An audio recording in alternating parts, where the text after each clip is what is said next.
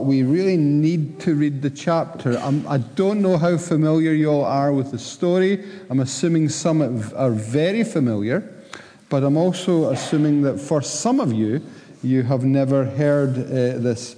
Quick précis of chapter 1 very powerful king, King Xerxes, um, throws a party, has got a really pretty trophy wife, Vashti and he's got all the boys together. They're eating and drinking. They've had one too many.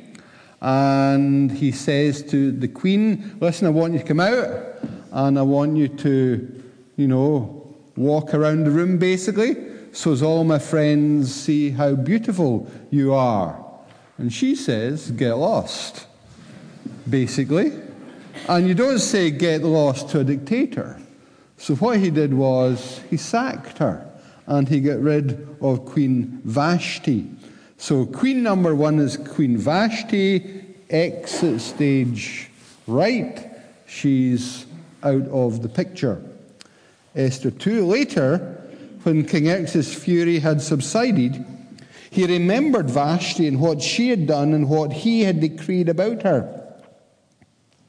Then the king's personal attendants proposed, because he needed a new queen. Let a search be made for beautiful young virgins for the king. Let the king appoint commissioners in every province of his realm to bring all these beautiful young women into the harem at the citadel of Susa. Let them be placed under the care of Hegai, the king's eunuch, who is in charge of the women, and let beauty treatments be given to them. Then let the young woman who pleases the king be queen instead of Vashti.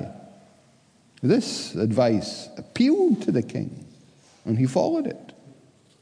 Now, there was in the city or citadel of Susa a Jew of a tribe of Benjamin named Mordecai, son of Jair, the son of Shimei, the son of Kish, who had been carried into exile from Jerusalem by Nebuchadnezzar, king of Babylon, among those taken captive with Jehoiakim, king of Judah.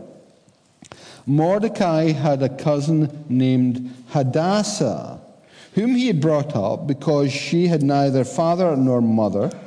This young woman, who was also known as Esther, had a lovely figure and was beautiful. Mordecai had taken her as his own daughter when her father and mother died. When the king's order and edict had been proclaimed, many young women were brought to the citadel of Susa and put under the care of Hegai. Esther also was taken to the king's palace and entrusted to Hegai, who had charge of the harem. She pleased him and won his favor. Immediately, he provided her with her beauty treatments and special food. He assigned to her seven female attendants selected from the king's palace and moved her and her attendants into the best place in the harem. Esther had not revealed her nationality and family background because Mordecai had forbidden her to do so. Every day he walked back and forth near the courtyard of, of the harem to find out how Esther was and what was happening to her. Before a young woman's turn came to go in to King Xerxes, she had to complete 12 months of beauty treatments prescribed for the woman, six months with oil of myrrh, and six with perfumes and cosmetics. And this is how she would go to the king. Anything she wanted was given her to take with her from harem to the king's palace. In the evening, she would go there, and in the morning return to another part of the harem to the care of Shashgaz, the king's eunuch who was in charge of the concubines. She would not return to the king unless he was pleased with her and summoned her by name. When the turn came for Esther, the young woman Mordecai had adopted, the daughter of his uncle Abihail, to go to the king, she asked for nothing other than what Hegai, the king's eunuch, who was in charge of the harem, suggested. And Esther won the favor of everyone who saw her. She was taken to King Xerxes in the royal residence in the tenth month, the month of Tebeth, in the seventh year of his reign. Now the king was attracted to Esther more than to any of the other women, and she won his favor and approval more than any of the other virgins. So he set a royal crown on her head and made her queen instead of Vashti.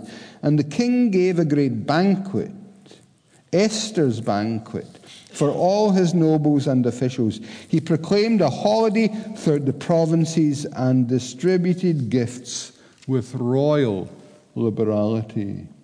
This is the word of the Lord. Now, Bible stories are very often seen to stretch the very limits of incredulity.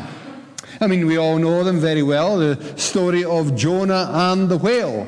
And many folk indeed laugh at that image of this great fish swallowing up the prophet Jonah, and after three days, this gorging him on the shore, and Jonah goes off to have a very successful ministry. And then, of course, there's the dividing of the Red Sea and Daniel and the lion's den and the, the three men in the fiery furnace. All these stories, again, seem to be a little bit too much and too far and so far fetched. So here we have in the story of Esther, this despotic king, King Xerxes, and he needs a new wife. No. Uh, no idea here of, social uh, uh, networking. This wasn't the world of Tinder, is it? Do you swipe right or swipe left? Trust me, I've never used it. But it seems a lot easier in this social media cyber age to get yourself a young lady. But we have King Xerxes here has got this bizarre competition, and it really is beyond the realms of incredulity. It's funny, I, I Googled how do despotic rulers get wives? And I come up with two characters Colonel Gaddafi of Libya and Berlusconi of Italy. Most of you are too young to have heard of these two gentlemen, but they were, they were really great pals. And apparently, Gaddafi was coming on a visit to Italy. He was going to do a visit to Rome, and he gave a request to his friend Berlusconi that he got 500 of his leading female politicians, but they all had to be under the age of 25 because he wanted to meet them. And of course, Gaddafi self styled himself as the great emancipator of women. And Gaddafi went and he met the 500 ladies, and indeed, I, I don't know how the story ended. But you know, truth is stranger than fiction. That's how despotic men and indeed despotic women uh, uh, do things. They, their every whim is satisfied. But the thing about Old Testament narrative is that we don't come here to learn just moral lessons. Uh, every, you've got to remember that when you read Old Testament narrative, there is one thing that's really important is that there is a hero. And that the hero is, or the heroine is not Esther. The, he, the hero or the heroine is not Mordecai, but the hero is God. And what we will have here in the book of Esther is a very interesting power play. And indeed, that's the theme of the book of Esther. It's all about power. It's about the power of this dictator Xerxes and the power of God and how they are contrasted and how they are compared. And indeed, we'll find, and this is, if, if you read the book of Esther, you know that Esther does something later on which will lead to the salvation, the redemption of the entire Jewish race. And it really is quite wonderful. Just a couple more things by way of introduction to the book of Esther. Two things I think stand out of some interest. Number one, it's only one of two books of the Bible named after a woman. Some say that the Bible is written from a male perspective, that the narrative is colored and filtered through the lens of maleness. That may or may not be true. I'll leave David Robertson to engage that particular argument or, or Facebook it, whatever. But certainly we see here that the book of Esther is interesting because it does see power from a female perspective. And in an age of Harvey Weinstein and slash tag Me Too, this is incredibly relevant because these things are not new. Powerful men have always abused women. And women have always been the playthings for the establishment figures who can do anything that they like. So it is interesting in that in this age of heightened awareness of abuse, the Esther story is incredibly relevant. But the second interesting thing about the book of Esther is that the name of God is not mentioned a single time. Yeah, we see the mention of the Jewish people. We have that in verse 5, don't we? Verse 5 and 6 there. When we have the lineage of Mordecai. And yet, that's the very point. This is one of the lowest points in redemption salvation history. These are the people who were the remnant of the remnant. Everyone else had gone back to Jerusalem. They had been restored after the Babylonian captivity. And Mordecai and Esther were one of a handful of Jews left behind in Babylon in a very pagan environment, an environment where their faith, the faith of Jehovah, did not thrive. There was no act of public worship that we know of. And yet we find there that although God is not mentioned, God is at work. And that is something that we've got to know here in secular Scotland or whatever nation you come from, that although God is not mentioned a lot in the public square, God is still at work. He is there and He is not silent. And in fact, one of the interesting things in the book of Esther is like Esther chapter 1, verse 4, for a full 180 days. He displayed the vast wealth of his kingdom. The wealth and power of King Xerxes, the language is all about display, the language is all about show, the language is all about outward manifestation, and it goes nowhere, whereas God is not mentioned and he is everywhere. I want to look at this passage, chapter 2, and really two ways or two points. If you're taking notes, we're noticing the story, and I'm going to notice four things about the story, and we're just going to notice, secondly, the application. What does it mean? And we'll notice three things about that. First of all, the story. What do we notice in the story? The stories are fascinating things. I was walking down the Royal Mile, Mile in Edinburgh yesterday afternoon, and I looked at John Knox's house, and it had some interest to me, but it's also the headquarters of the Scottish Storytelling Centre. Storytelling is a big thing. Everybody loves a story. And the story of Esther, it, I mean, read it this afternoon if you have time. It wouldn't take you long, especially if you're not familiar with it.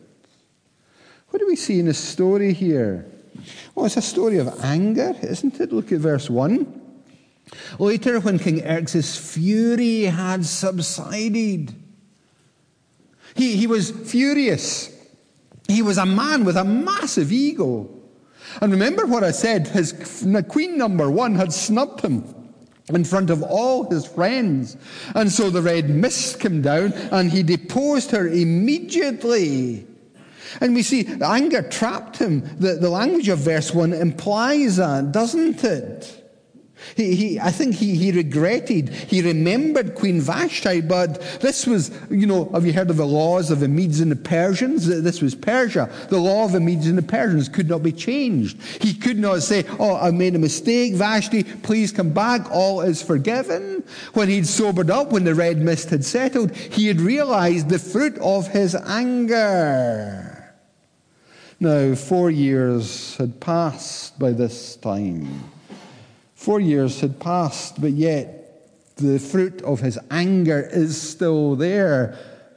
It's a very practical point this morning, but are there anger issues with you? You all look very nice and very biddable and very tame. You all look relatively harmless. But I wonder, are there some of you who do suffer from seething anger and fury?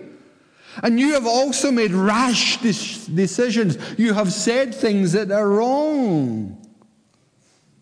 There was only one person who was perfectly anger, angry, and that was the Lord Jesus Christ.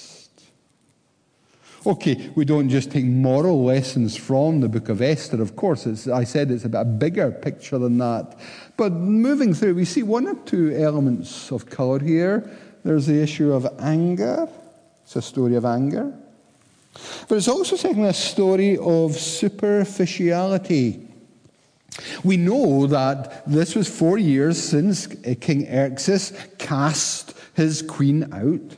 And we know what happened in the, in the intervening time. He uh, satisfied his appetite uh, uh, with various women, and indeed he was ultimately assassinated, apparently, uh, in the bedroom of someone else's wife. You see, that's what happens. He, he was unhappy, he was discontent, and yet he seemed to try and sin himself out of his misery. Again, the wonderful thing is that I do not know you. I do not, I know hardly anybody here, maybe 10 folk. I don't know your stories. I don't know your week. I, I don't know, uh, I, I assume there's no Persian despot in the congregation, although, again, it's a very eclectic congregation. Yes, this is a big story, but you cannot sin yourself out of a bad place. Serial relationships which lead nowhere do not lead to lasting contentment. King Xerxes was the classic example of the restless heart. You see, we were built for a relationship with God. We were built for good relationships with one another. And of course, King Xerxes he needs a new wife, and his civil servants come up with what was probably the most uh, pleasing idea, the most popular idea that his civil servants had ever come up with. Let's have a competition. I, I preached this first of all, like, I don't know, 25 years ago. And I remember how I preached it. I preached it like Miss Persia like a Miss World competition where you have all these glamorous ladies in their bikinis going in the catwalk and they are being judged. This was not Miss Persia. This was cruel, malign, pure, naked exploitation of women. It is reckoned that King Xerxes slept with 1,400 women during this situation. They would all come and they would spend a night with the king. And if they pleased him, they were in. They were admitted to a harem. Now, let's not think Vogue magazine here. Let's not think some velvet bitch Yes, it was a ditch. It may have been velvet, but it was far from pleasing. They would have to spend their entire life in the harem. That means that there was no un- outside contact. That meant that there was no possibility for any other relationship. That would mean that there was no opportunity to love. They would never have children unless they won the, the, the lottery and got pregnant from maybe one night in in, in uh, uh, one, one chance in the whole of her lifetime. You know, the birds and the bees, that's possible, but not very likely. It was a story of superficiality, one night with the queen.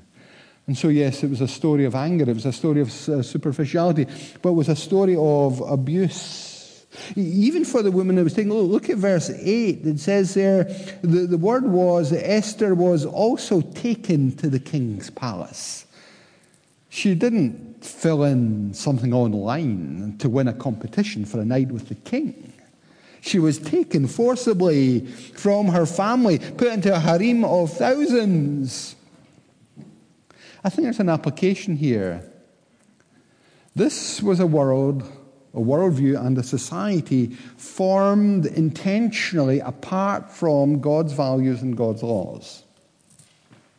This was a world where God's moral law was intentionally put aside.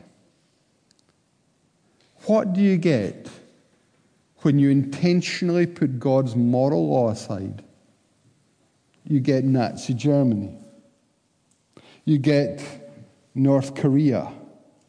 You get Hugh Hefner in the Playboy Mansion. You get Harvey Weinstein. And so many things like that. And we've got to ask ourselves that as we pray that God's will will be done on earth as it is in heaven, are we part of just some kind of moralistic moral majority who's trying to take our country back to an old Puritanism? No, by no means. This Persia of King Xerxes, where there is cruelty, sexism, racism, abuse, all because God's law is sidetracked. But in the middle of this, you get one family. It's a dysfunctional family in many ways. Folk talk about a single parent family. Well, don't dismiss a single parent family. Here you have Mordecai who raises this girl, this beautiful girl, Esther, the uncle, because her parents have died. We don't know how. But Mordecai is a Jew, he's an older man, and somehow he raises this uh, young girl up, brought up by her uncle.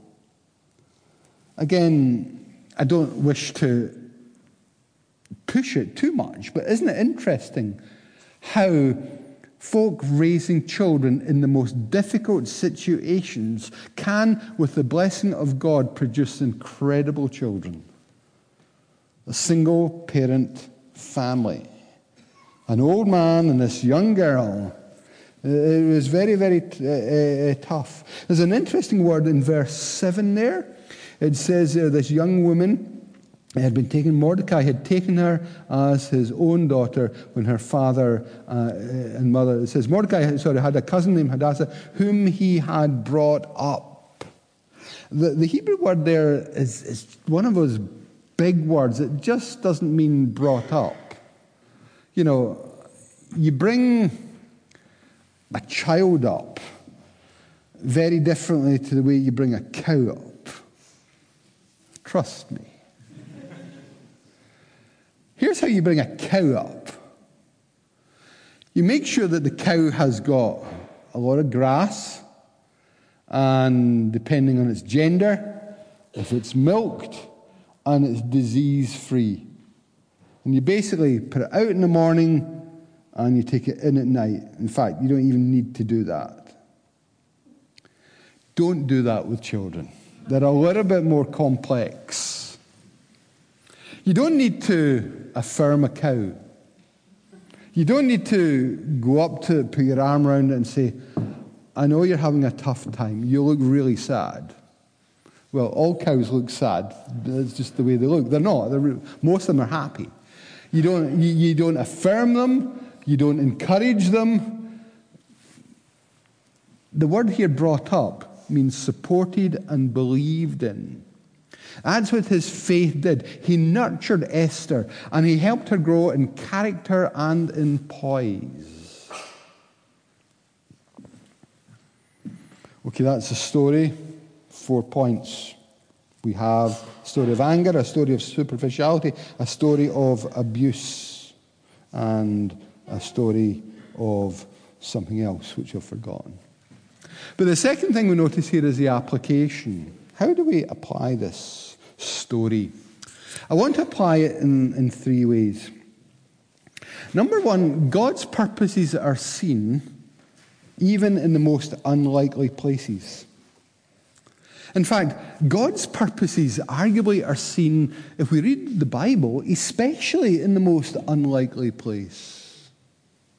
I think it's legitimate. that the, the title of the sermon was, What's a good girl like you doing in a place like this? So there you have uh, the harem, and it's a horrible place. You know, there's weirdness all over it. Um, these eunuchs that looked after them. Let's, again, I really will leave it to David Robertson to tell you what a eunuch is. But it was a kind of crazy situation. And what about this year long perfume thing and cosmetics? Why does God allow it? She's just a pretty girl who finds herself in this situation. This is uh, hashtag MeToo on steroids. And you look in and you say, where is God's purposes in all this? No godly people anywhere. No, look at verse 5 again. There was in the citadel of Susa a Jew. Now, in the Old Testament, in Esther, there, Jew does not just describe ethnicity. Jew describes covenant relationship. We were singing there in Psalm 85. So we're seeing here that this is not just an ordinary person, as it were, suspended in, in, in, in the midst of a, a moral vacuum. This is someone who is covenantally connected to God. This is a part of a nation whom God has got his eye on. So God's people are found there. And indeed, Romans 2, chapter, at the end of a chapter, you're going through Romans we read there in Romans chapter 2 that he is not, or she is not just a Jew who's a Jew outwardly, but one who is inwardly. We are the new Judaism, the people of God. This is a dark cattle market. God's people are found in the most unusual places. He is as at work today in a refugee camp in Syria and Afghanistan as he is in an upmarket evangelical church anywhere. God is not limited. We cannot draw boundaries around God and say, you cannot be found there. God's people are found in the most unusual circumstances. We see the ultimate unusual circumstance was the cross. The place of curse, the place of utter degradation, the place where normally no good ever went. The Bible says, Cursed is every man who hangs on a tree. It is a place which was the very epitome of godlessness surrounded there by godless people in godless ways. And yet, from the depths of that dark place, we have the redemption of mankind. God is not limited.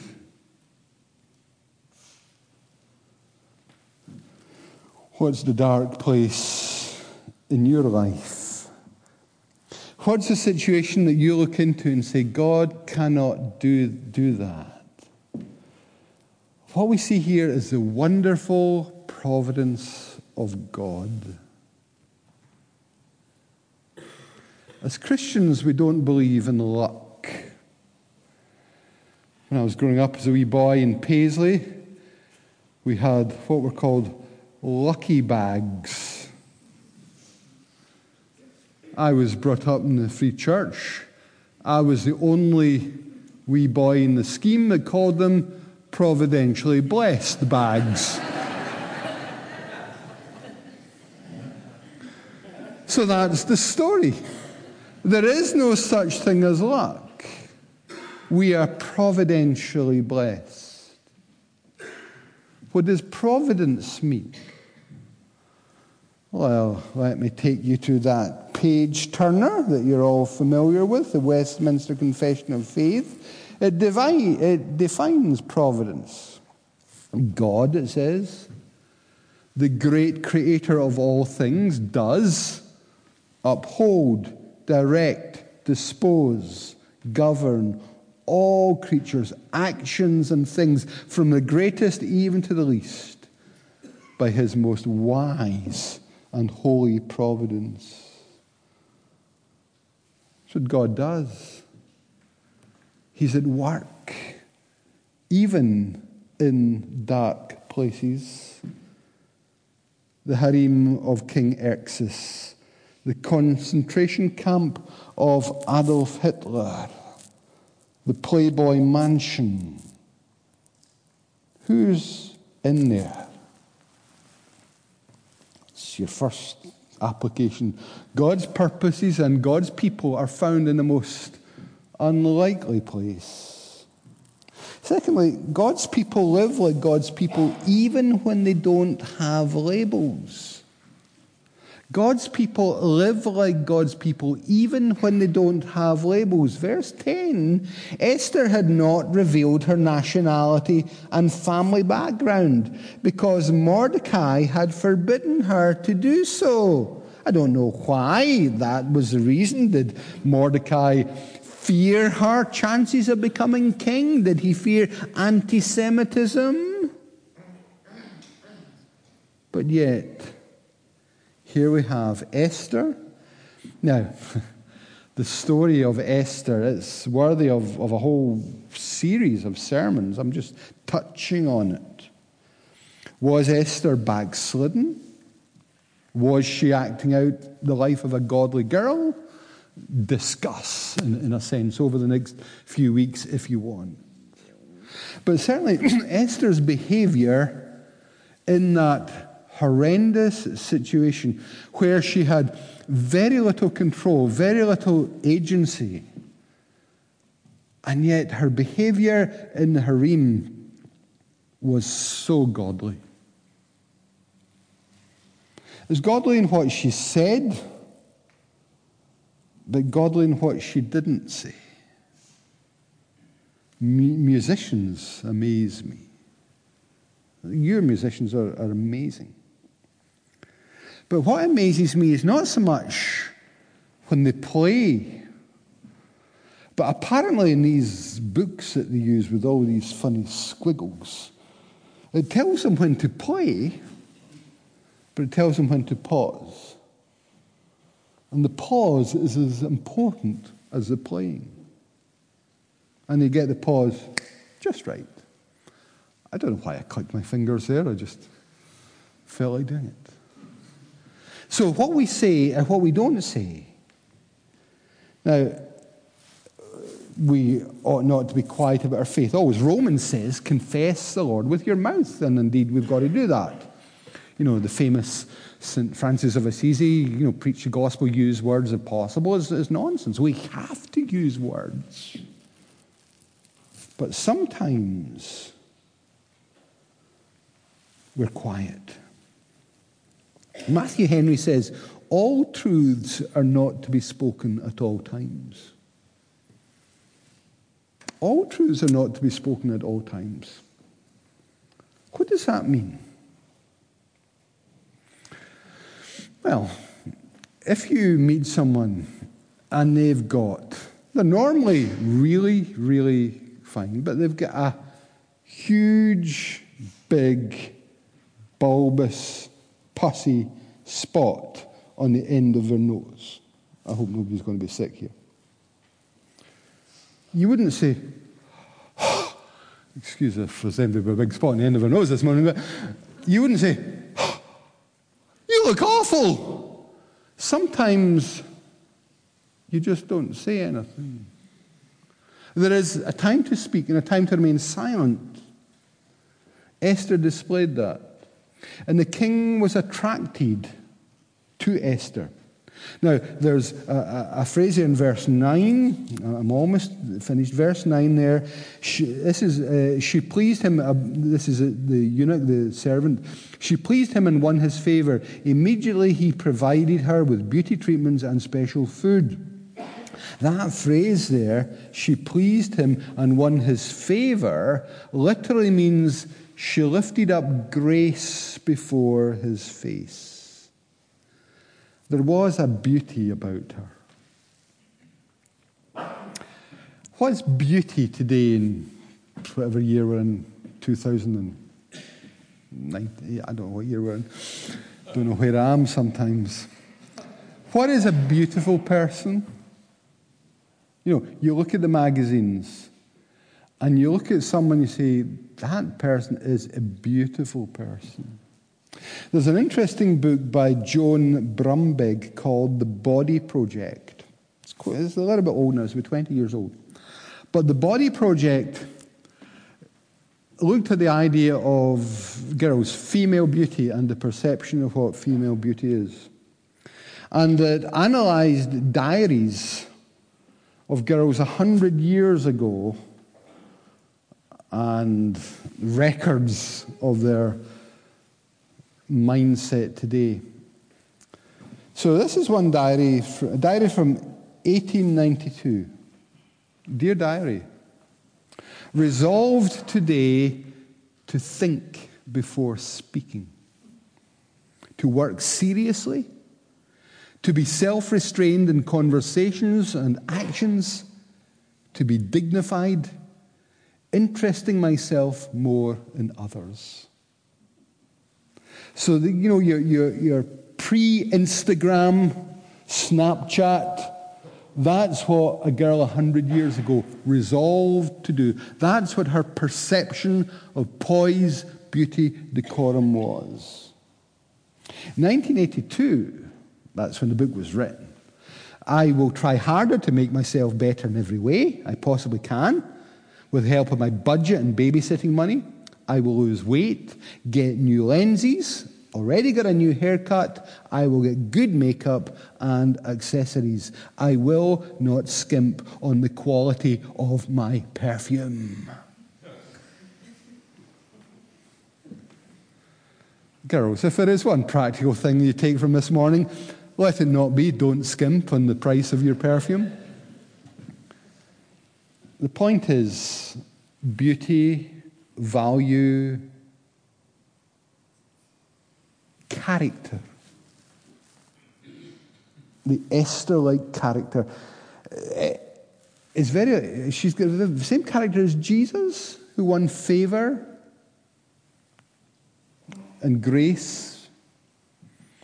The third point is very, very quickly and this is that God's plan of salvation works from the beginning of time, even when it seems to have stalled. There's not a lot happening in the book of Esther. It's not one of the big movements of redemptive history. But yet we know that God is a savior. We know that God is still saving his people, that God is passionate about saving his people. Yes, Esther and Mordecai lived among the remnant who stayed in Babylon. But the wonderful thing is that the Old Testament is full of characters who preview the ultimate, the ultimate Savior. In Esther, Esther saved her people, ultimately, what led to a famous feast, the Feast of Purim. Esther did things, or did something very, very bold, which led to stopping the annihilation of the entire Jewish people in Persia. So Esther was a savior.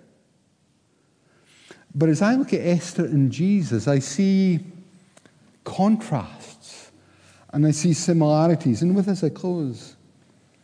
Esther was pretty. Jesus was not. He had no form or comeliness, as the authorized version says, that we should desire him. Esther was anointed with perfume and cosmetics for lust. Jesus was anointed with perfumes for love. Esther saved her people from a place of privilege, the king's palace at Susa. Jesus saved his people as the great outsider in the cross of Calvary. Esther was taken to the king. Jesus was the king. We see here both of them lived lives which won favor, both of them which engaged in, in lives which led to, to banquets and, and, and honor. But we have in Jesus a greater Savior by far than Esther. I'm seeing the landing lights of the airstrip. I'm coming into land now and you will soon be in the terminal building. How do we conclude this? Well, certainly we look at the moral attributes of Esther and we try to live like her. Yes, that's, of course, in the passage. But we thank God for a greater Savior and a greater Esther. Will you and I follow this compelling Master, the Lord God of heaven, for a life of adventure and a life of purpose? Remember, wherever you are, you're there because God has placed you there and He's not forgotten you. Let's pray. Dear Father, we thank you for your word, for its power. Thank you for that great passage about Esther. Be with every one of us as we meet with you. May we enjoy you. And even in the dark places, may we know that you are there and that you're not silent. Thank you, Lord, that you are the God of Calvary and the God of resurrection. Thank you for the power of the cross. Esther saved her people from the citadel, and Jesus saved his people from the cross. Forgive our sins. Amen. Let's now conclude with our last song Power of the Cross. Oh, to see the dawn of the darkest day, Christ on the road to Calvary, tried by sinful men, torn and beaten then, nailed to the cross of wood.